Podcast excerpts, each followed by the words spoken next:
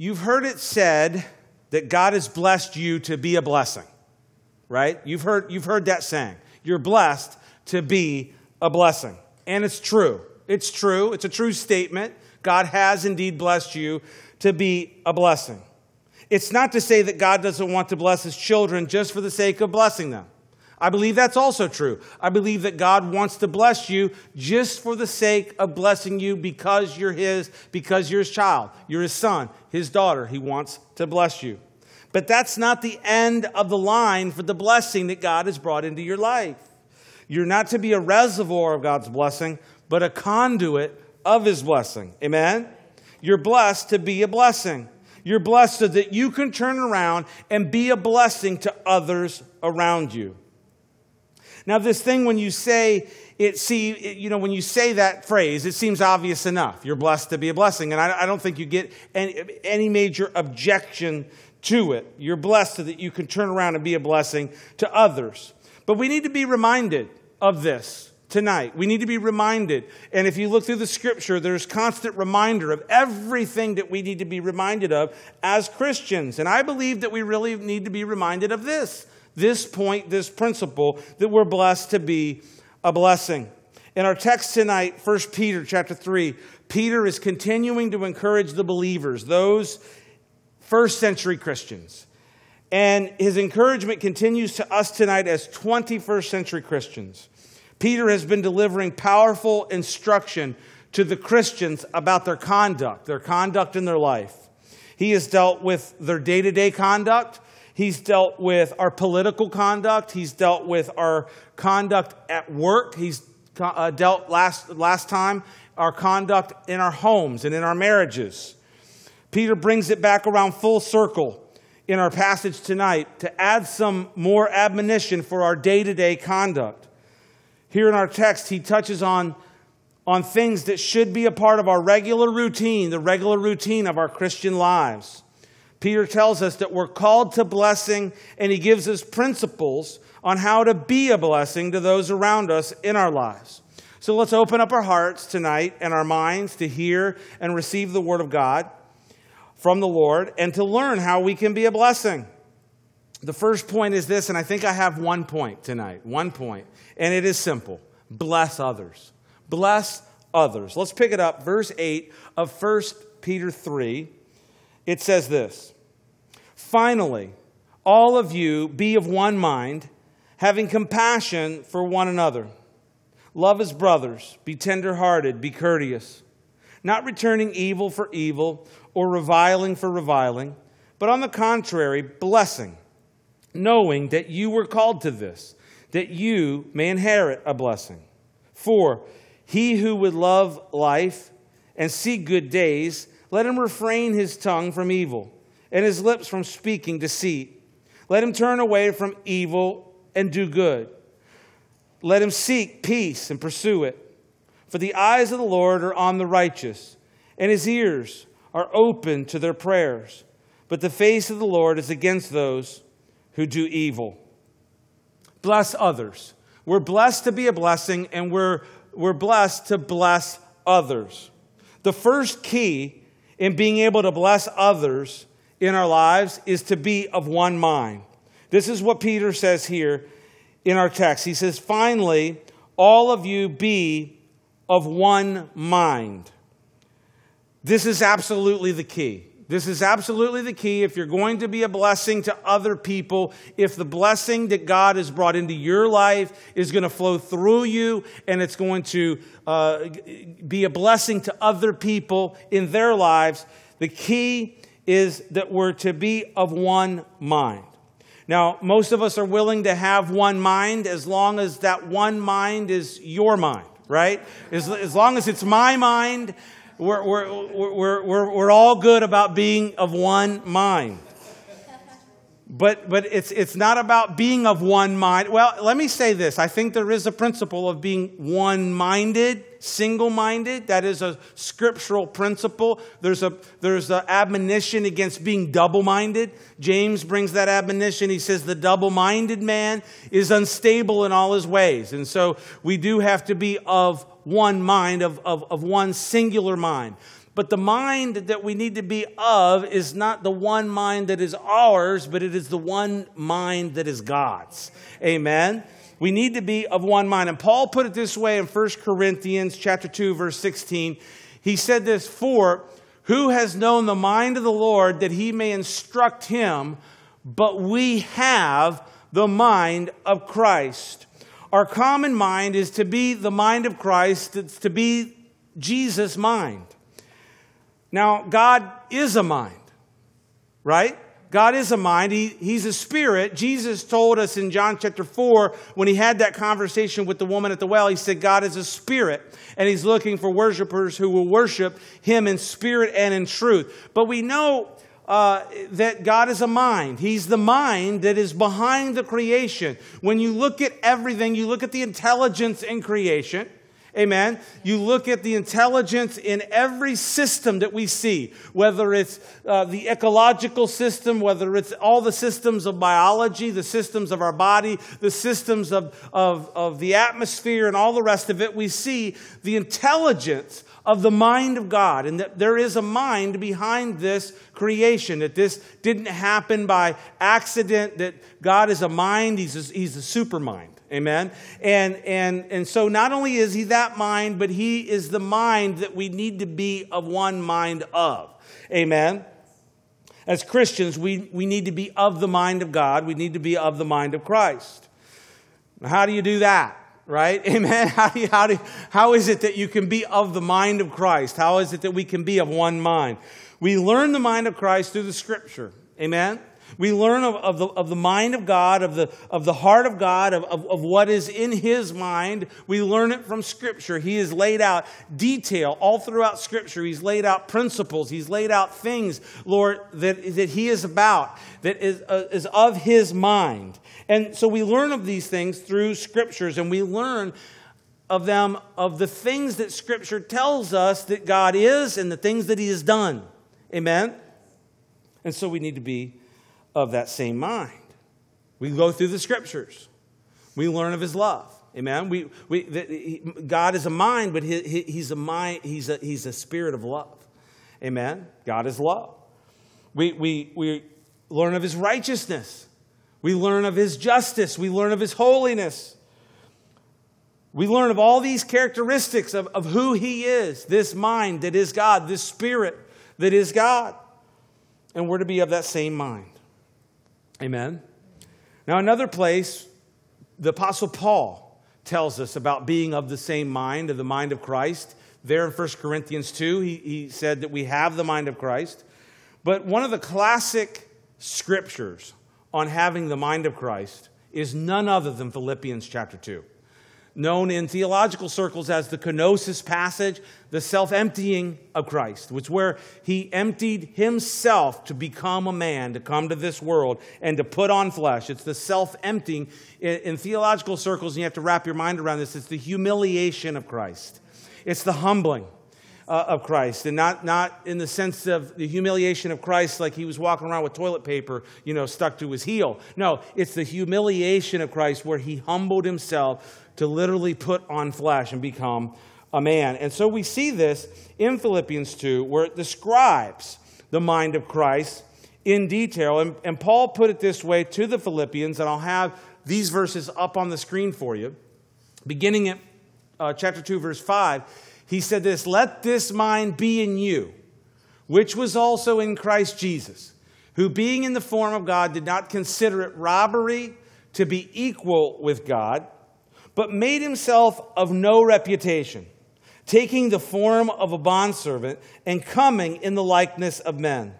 And being found in appearance as a man, he humbled himself and became obedient to the point of death, even the death of the cross. And then, you know, from there, Paul goes on. He describes in those verses, he describes the humiliation of Christ, and then he, he describes the glorification that he has ascended to the highest place, and God has given him the name that is above every name. And at the name of Jesus, every knee shall bow, and every tongue will confess that Jesus Christ is Lord. Amen. But here we're talking about the mind of Christ. And Paul says to the Philippians, he says, Let this mind be in you. If you're, if you're going to have a mind, if you're going to let any mind be in you, let this mind be in you, the mind of Christ. That, that he, he, who being in the form of God did not consider it robbery to be equal with God. The language there talks about holding on. He, he didn't hold on to his position, his place in glory, but he took him, he took on the form of a, of a bondservant. He took on flesh. He put on flesh. The God of creation, the mind that is behind this universe, that is behind this earth, he put on flesh. He became a man to, be, to become one of us. He humbled himself. And it is a, this is an incredible thing.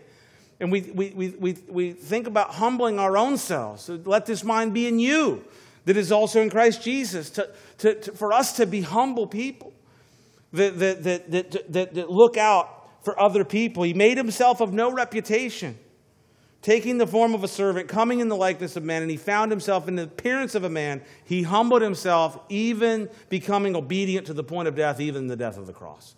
You think of the, you know, there's the song uh, in the Bible, there's this idea, um, you know, there's all these different places that um, scholars have said, well, you know, this is, this is talking about the Lord, or this is referencing the Lord.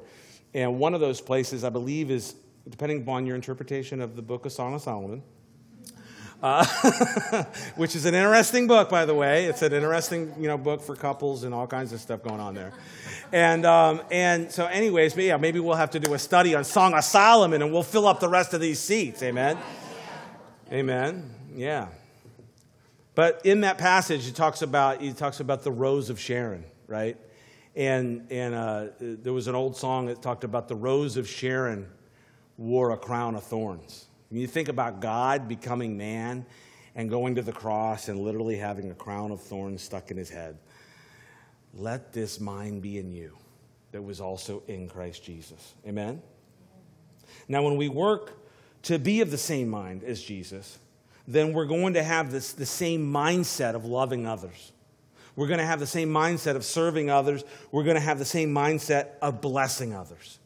You, you can't, I don't know that you can have the mind of Christ and not be a blessing to other people. It would just be impossible, right? How could you have the mind of Christ? How could you put on the mind of Christ and not be a blessing to others? Because the very mind of Christ is to humble yourself to be a blessing to others, to serve others, to love others. Now, Peter goes on here. He says, Finally, all of you be of one mind, having compassion for one another. Love as brothers, be tenderhearted, be courteous. So he, he tells us, he says, have, have compassion. Have compassion for one another. You know, I think this is, you know, these are, the, these are the little finer points that we have to remind ourselves of. You know, there's some people that are just super compassionate people. You know, the, I'm, I'm talking about they're so compassionate, like a frog gets smashed or something. They're like, oh, the frog, you know, and I'm like, oh, who cares? You know, it's just a frog. But there's some people that are so compassionate, you know, but we're to be compassionate for one another.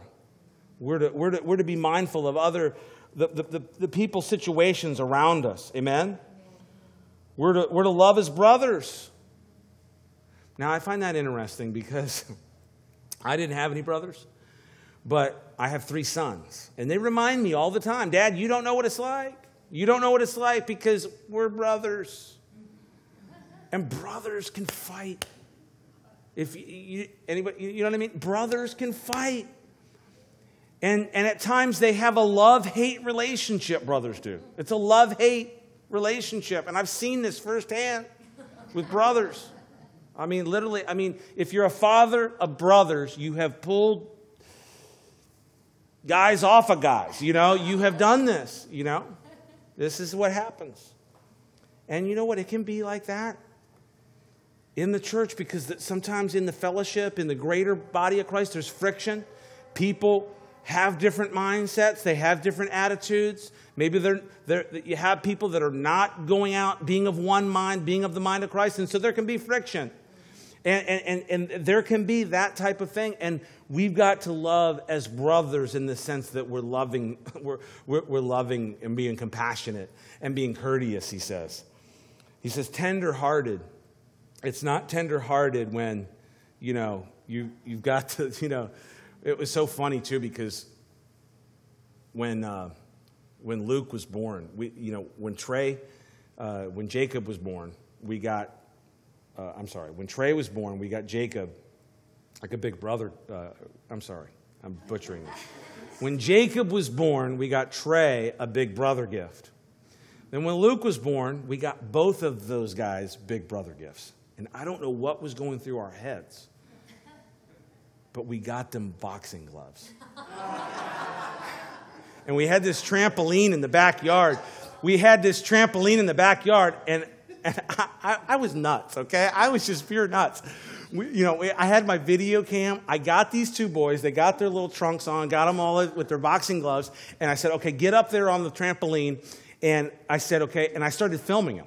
And I said, okay, go at it. Ding, ding, ding, ding, ding. It was like Rocky, you know, the whole thing. Okay, ding, ding, ding, ding. Okay, go at it. And I started, I started narrating, like, a, you know, I was calling the fight. Here we are back here. We're in Orlando, Florida, Hunters Creek. It's Friday, it's a Thursday night fights in the vistas, you know? And, and I, I actually put together a whole video. I got to dig that up. That'd be funny to actually dig that up.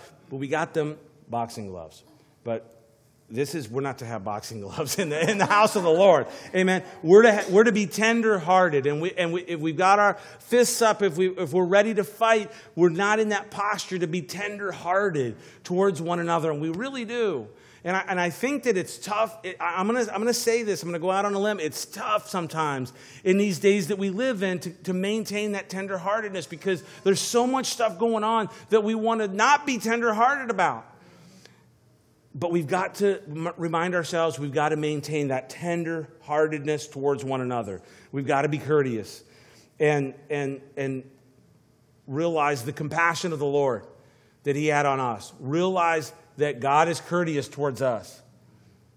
God is courteous. This is one thing that my wife always reminded me of. You know, the Lord is a perfect gentleman. He's a perfect gentleman. And you think of Jesus, he wrote his, his letter to the church of Laodicea, right in Revelation chapter 3, and he says, Behold, I stand at the door and knock. And if any man hears my voice, let him open the door. This is the Lord. Here he is knocking at the door of this church, wanting to come back in. If you'll let me come back in, I'll, I'll be your king. I'll be your God. I'll be your shepherd. I'll be your Lord. And here is Jesus on the outside, on the other side of the door knocking at the door, wanting so desperately to come in. This is the God that we have, the compassionate, the tenderhearted, the courteous. And this is what he's called us to to be compassionate, tenderhearted, and courteous. Peter describes the kind of warm love that should be among the people of God. We should be compassionate, brotherly, tenderhearted, and even polite. Christians should treat each other with, with great love remember that it was this measure of, of love that Jesus gave. Uh, he, he told his disciples that they would be known by their words? No, by their love. This is how the, the world will know that you are my disciples if you have love for one another. Amen. That's John 13 35. He goes on, Peter goes on here. He says uh, in verse 9, not returning evil for evil or reviling for reviling, but on the contrary, blessing, knowing that you were called to this, that you may inherit a blessing. We're not to return evil for evil or reviling for reviling. And so, what this means is that revenge is out. revenge is it, it, revenge is out of the question, it's off the table. It's off the table for the Christian. It's not one of the options. I mean, it, there, there are sometimes we do want to take matters into our own hands. We do want to repay.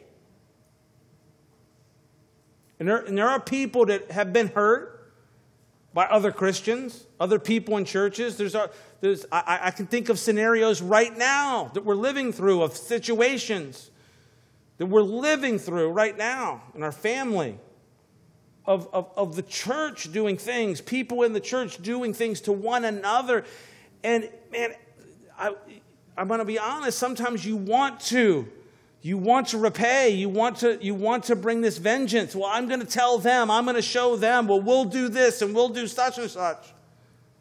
But Peter says, Peter reminds us here of the words of God. He says, Do not, do not bring back reviling for reviling, or evil for evil. And this is found in the book of Deuteronomy, chapter 35, 32, verse 35, where God said, This is God speaking, and He says, Vengeance is mine and recompense.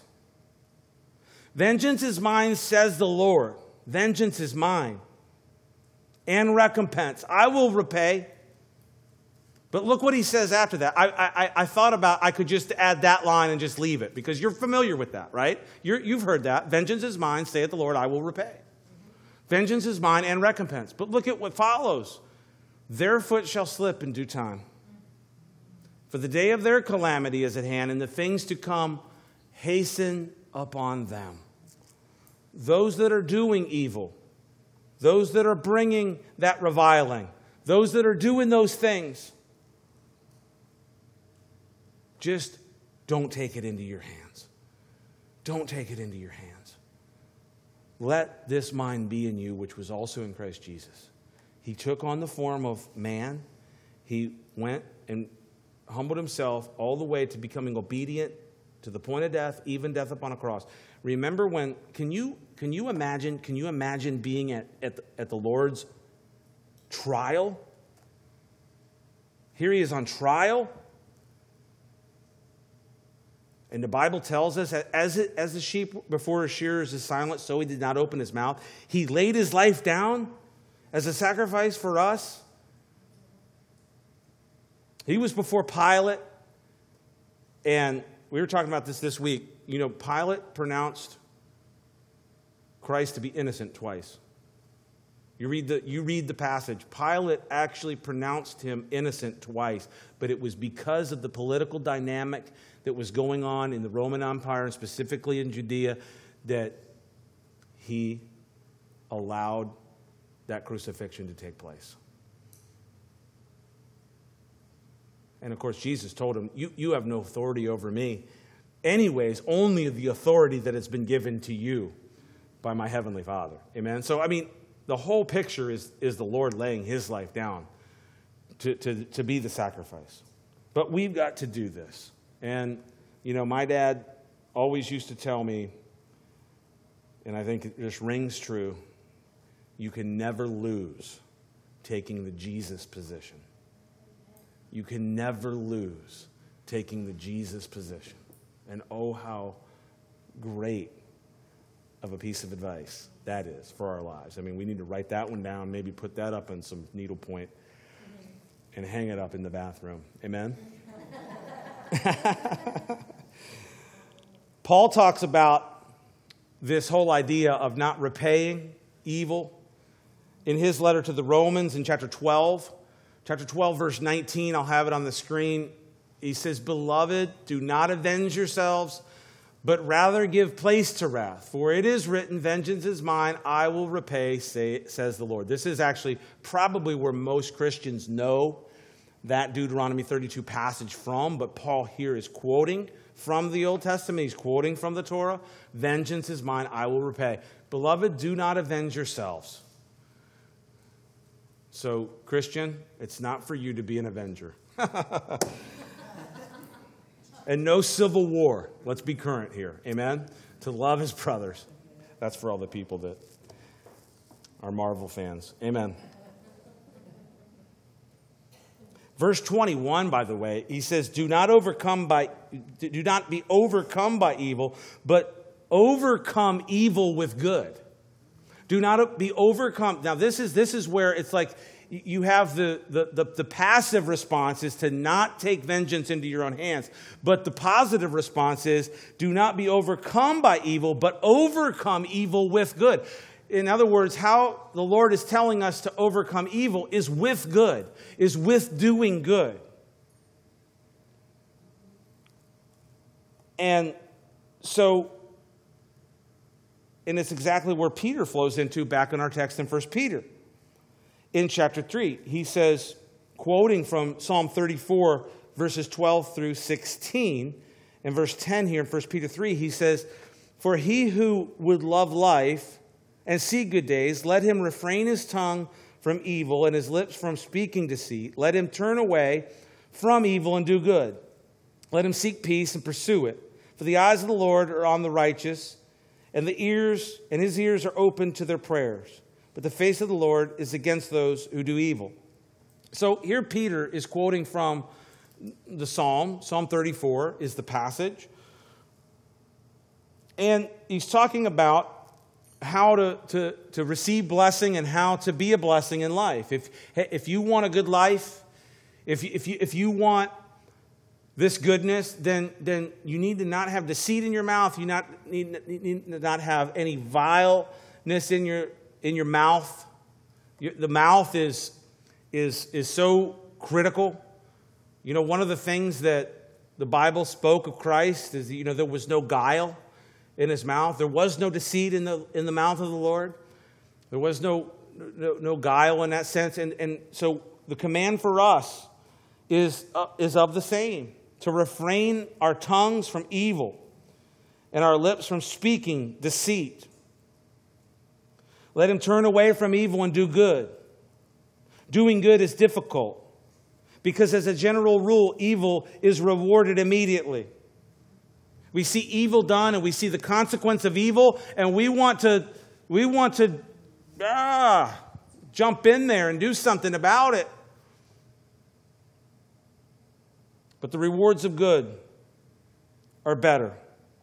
Sometimes the reward of doing good is often delayed, but the rewards of good are better and far more secure than the rewards of doing evil. God promises this in this passage quoted by Peter, promising the good of the Lord, his eyes being upon you, the, the good of the Lord, the blessing of the Lord towards you in your life. There are tremendous blessings in serving the Lord and doing what is right. And this is what God's people, his sons and daughters, are called to. We're called to righteousness. We're called to doing what's right. And even when bad things happen, even when people do wrong things, when they wrong us, when they, when they say uh, things against us, when they backbite us, when they talk about us behind our backs, whatever it is that they're doing, yes, people will do that. But what we're called to as believers, as sons and daughters of the Most High God, we're called to serve the Lord to love the Lord and to do what's right. And when we do that and we commit ourselves to that in our lives, there's tremendous blessing that flows into our lives. Now, people, when you say blessing and all this, the, the modern mind thinks about like, you know, instantaneously going to financial blessing. Man, you can be, you can be wealthy, you can be so rich and wealthy and be miserable and not blessed at all. I mean, there's, there's actually, you, you hear of this. People in, in, in the high stakes financial world committing suicide, not being able to deal with it, not being able to, to, to, to put it in proper context. And so, if, you're only, if you only are looking to financial blessing in that sense, you're missing the bigger picture of the blessing of God. Blessing of God is, is the peace that passes understanding. It's, it's the, uh, Mary Jo talked about it last week, the, the, the righteousness of God, the holiness of God, the peace of God guarding our hearts. You know, she talked about it, right? A, a military term of, you know, there's a, a battalion set in place to guard, you know, and, and this is the type of thing. So there's tremendous blessing in honoring the Lord, serving the Lord, loving the Lord, and doing what's right. There's tremendous blessing. Now, I want to close with, with a story tonight. Um, when we were pastoring in Orlando, I invited a lot of people to church. I've, I've always invited uh, people to church. In fact, I've invited some people um, to be here tonight. They, are not here, but maybe they'll be here next week. But I've invited a lot of people to church. One day I invited some people to church, inviting these people, and I found out I learned that one of the guys that I invited used to play football in the NFL for the Seattle Seahawks. His name was Cortez Kennedy. Wouldn't you know my surprise one Sunday morning when I looked out and here they come, here he comes into the church. I'm like, oh my goodness, they came. Wow, this is incredible. Long story short, he and his friends came to the church and started attending our church. And I would meet Cortez for lunch. He lived in a, a really nice neighborhood in Orlando, Lake Nona. If you're familiar with Orlando at all, I would have to come up to the gate, put, give my name. Yes, he's expecting you. Go on up to the clubhouse and you know, it was like, oh wow, this is the you know the rich and famous. This is how it's done. Okay, let me let me figure out let's figure out how to do this. Okay, we would have lunch. And a couple of years after I knew him, after he had been attending the church, he was voted into the Pro Football Hall of Fame. And I told uh, Cortez, I told Cortez, I, we sat at lunch the day before the calls were going to go out for the, for the Hall of Fame. I said, Cortez, and I prayed with him there at the, at the, the restaurant at Lake Nona. And I said, I'm going to pray with you, and I'm going to tell you right now if you get the call tomorrow night, because they would, they would, the, the final call would come in on Super Bowl, the night before the Super Bowl. So then the new inductees would literally be at the Super Bowl. And I don't know if you ever watched the Super Bowl. The guys that just get inducted, they're, they're invited onto the field at the Super Bowl. So I said, Cortez, I said, if you get the call tomorrow that you're going into the Hall of Fame, I'm telling you right now, me and Mary Jo and the boys, we're going to make the drive to Canton, Ohio, and we're going to be there for your enshrinement into the Hall of Fame. Sure enough, we made the drive all the way up to Ohio, Canton, Canton, Ohio, the Pro Football Hall of Fame, the whole thing, ESPN, all of it. Cortez is inviting me. I'm running into like Rich Eisen in the, in the, the gift shop and all that. You know, it's crazy stuff, you know. And, um, and when we were up there, part of the class that went in with Cortez, there was a guy also in his class, and his name was Curtis Martin. You remember Curtis Martin? He, ran, he was a running back for the, the, the Jets. He started out, I think, with the Patriots, and then he got traded to the Jets. He was mostly with the Jets. And, um, and he was a great running back. And Curtis Martin gave in his speech that night one of the most awesome speeches that I've ever heard of anybody going into the Hall of Fame. And he talked about that he wore number 28.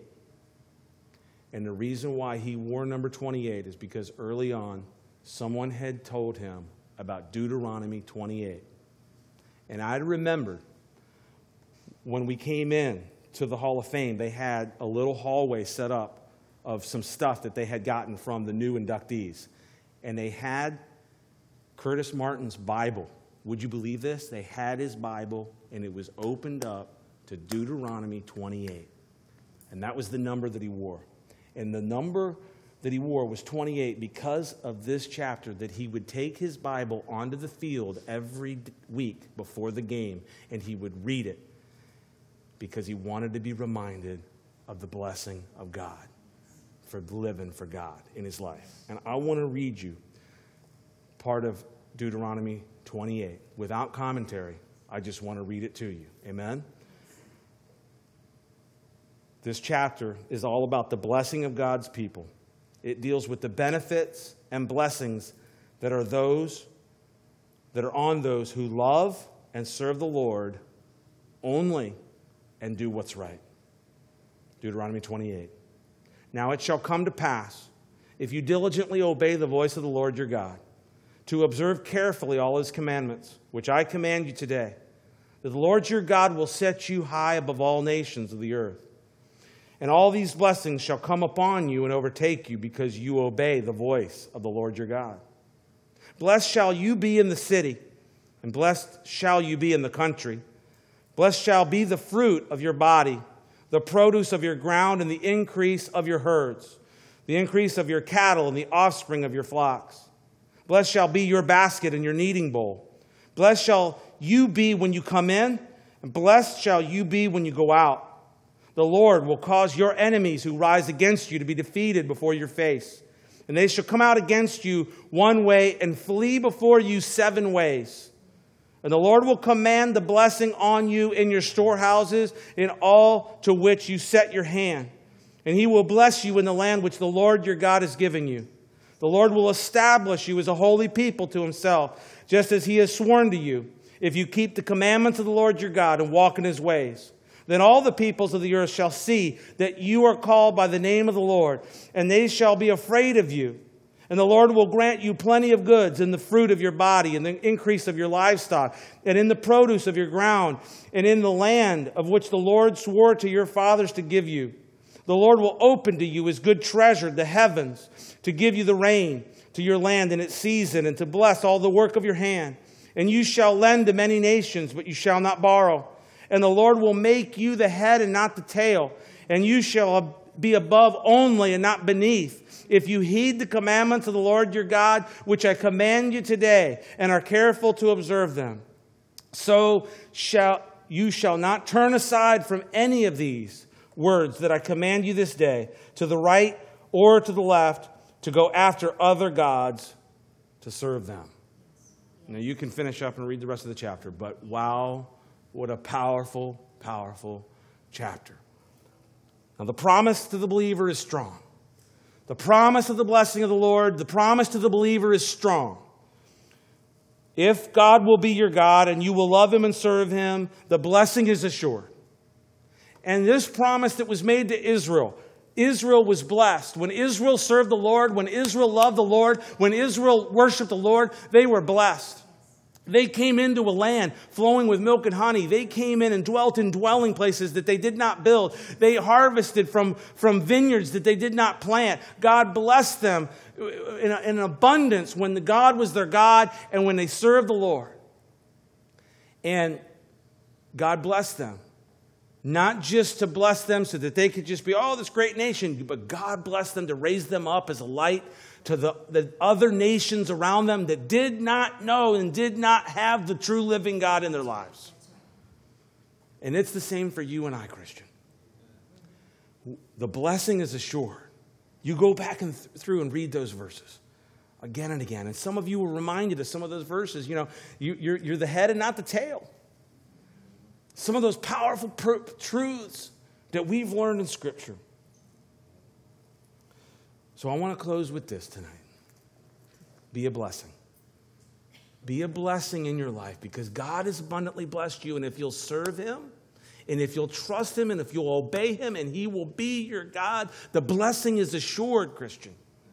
So determine tonight, determine tonight that you're going to live for God and serve Him. And determine that you're going to be a blessing to others in your life, even when they are not a blessing to you.